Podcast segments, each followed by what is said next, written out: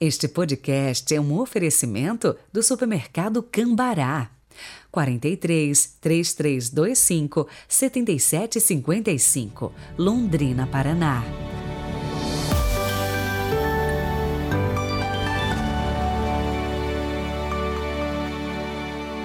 Terça-feira, 12 de julho de 2022. Sejam muito bem-vindos.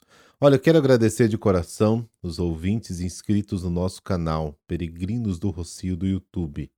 Se você sempre puder compartilhar com seus amigos, né? Também os nossos queridos irmãos do Spotify. Se puder também dar um pulo lá no YouTube, né? Se inscrever no canal, mesmo que você não escute por lá, para dar uma força para nós, seria muito bom. Aí, divulgue entre os seus contatos e por isso agradecemos demais. Rezemos.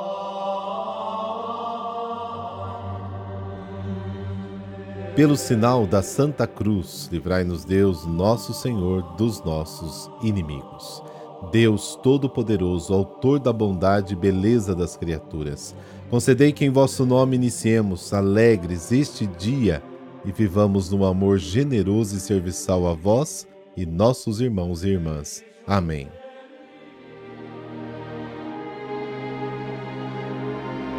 Mateus capítulo 11, versículos de 20 a 24. O Senhor esteja convosco, Ele está no meio de nós. Proclamação do Evangelho de Jesus Cristo segundo Mateus. Glória a vós, Senhor. Naquele tempo, Jesus começou a censurar as cidades onde fora realizada a maior parte de seus milagres porque não se tinham convertido. Ai de ti, Corazim, ai de ti, Betsaida, porque se os milagres que se realizaram no meio de vós tivessem sido feitos em Tiro e Sidônia, há muito tempo elas teriam feito penitência, vestindo-se de silício e cobrindo-se de cinza. Pois bem, eu vos digo, no dia do julgamento, Tiro e Sidônia serão tratadas com menos dureza do que vós. E tu, Cafarnaum, Acaso serás erguida até o céu? Não, serás jogada no inferno. Porque se os milagres que foram realizados no meio de ti tivessem sido feitos em Sodoma, ela existiria até hoje.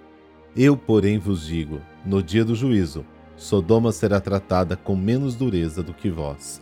Palavra da salvação. Glória a vós, Senhor.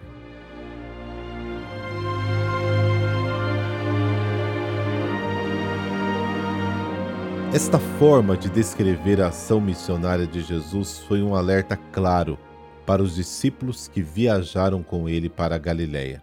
Eles não podiam esperar recompensas ou elogios por serem missionários de Jesus. A advertência vale também para nós, viu? Que hoje lemos e meditamos este discurso da missão, pois os evangelhos são escritos para todos os tempos. E justamente nos convidam a comparar a atitude que temos com Jesus com a atitude dos personagens que aparecem no Evangelho e nos perguntar se somos como João Batista, Mateus 11, como as pessoas envolvidas com ele, Mateus 11 também, ou como as cidades incrédulas, como os doutores que pensavam saber tudo e não entendiam nada, como os fariseus que só sabiam criticar. O espaço em que Jesus se moveu durante os três anos de sua vida missionária foi pequeno apenas alguns quilômetros quadrados ao longo do Mar da Galileia, ao redor das cidades de Cafarnaum, Betsaida, Corazim, apenas isso. Bem, foi neste espaço muito pequeno onde Jesus fez a maioria de suas pregações e milagres. Ele veio para salvar toda a humanidade e quase não saiu do espaço limitado de sua terra. Tragicamente, Jesus deve ter descoberto que as pessoas daquelas cidades não queriam aceitar a mensagem do reino e não se converteram. As cidades endureceram em suas crenças, tradições e costumes e não aceitaram o convite de Jesus para mudar de vida. No passado, Tiro e Sidônia, inimigos de ferro de Israel, maltrataram o povo de Deus, por isso foram amaldiçoadas pelos profetas Isaías 23, Jeremias 25, Ezequiel 26, Amós 1, Joel 4. E agora Jesus diz que essas cidades, símbolos de toda a maldade, já teriam se convertido se todos os milagres ocorridos em Corazim e Betsaida tivessem sido realizados nelas. A cidade de Sodoma, símbolo da pior perversão, foi destruída pela ira de Deus. Gênesis 18. E agora, Jesus diz que a Sodoma existiria até hoje, pois teria se convertido se tivesse visto os milagres que Jesus fez em Cafarnaum. Hoje ainda experimentamos esse mesmo paradoxo. Às vezes a gente julga a vida do outro, talvez porque não teve as mesmas condições que nós tivemos para poder responder ao chamado de Deus e não respondemos. Será que também o nosso coração ficou cego a ponto de não percebermos que precisamos de conversão, de mudar um pouquinho e nos aproximarmos de Cristo com alegria?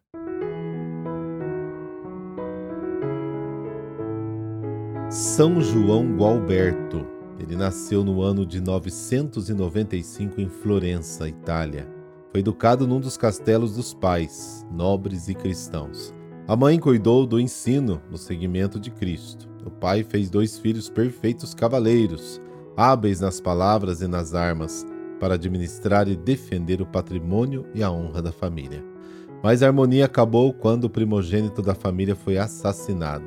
Buscando vingar o irmão, João Gualberto vivia à procura do homicida. Na Sexta-feira Santa de 1028, ele o encontrou vagando solitário numa das estradas desertas da cidade. João Gualberto empunhou imediatamente sua espada, mas o adversário, desarmado, abriu os braços e caiu de joelhos, implorando perdão e clemência em nome de Jesus. Tocado pelo clamor do assassino, jogou a espada, desceu do cavalo e abraçou fraternalmente o inimigo. No mesmo instante foi à igreja de São Miniato, onde aos pés do altar ajoelhou-se diante do crucifixo de Jesus. Diz a tradição que a cruz do Cristo se inclinou sobre ele em sinal de aprovação pelo seu ato. João Galberto tornou-se humilde monge, exemplar na disciplina as regras, no estudo, na oração, na penitência e na caridade. Por causa de divergências internas, João Galberto resolveu fundar o próprio mosteiro, segundo as regras de São Bento que nós celebramos ontem. Seguindo com rigor a disciplina e austeridade as regras da ordem, João Galberto implantou um centro tão avançado e respeitado de estudos que a própria igreja enviava para lá os seus padres e bispos para aprofundarem seus conhecimentos. Morreu no dia 12 de julho de 1073 na Úmbria. São João Galberto é o santo padroeiro da guarda e engenharia florestal. Amado São João Galberto, que soubestes perdoar ao assassino de vosso irmão, intercedei por toda a igreja que a cada minuto de nossas vidas sejamos ajudados pela misericórdia divina e também por vós, para que aprendamos nós a graça do perdão. Amém. Dessa bênção de Deus Todo-Poderoso, Pai, Filho, Espírito Santo. Amém. Boa terça, nos falamos amanhã.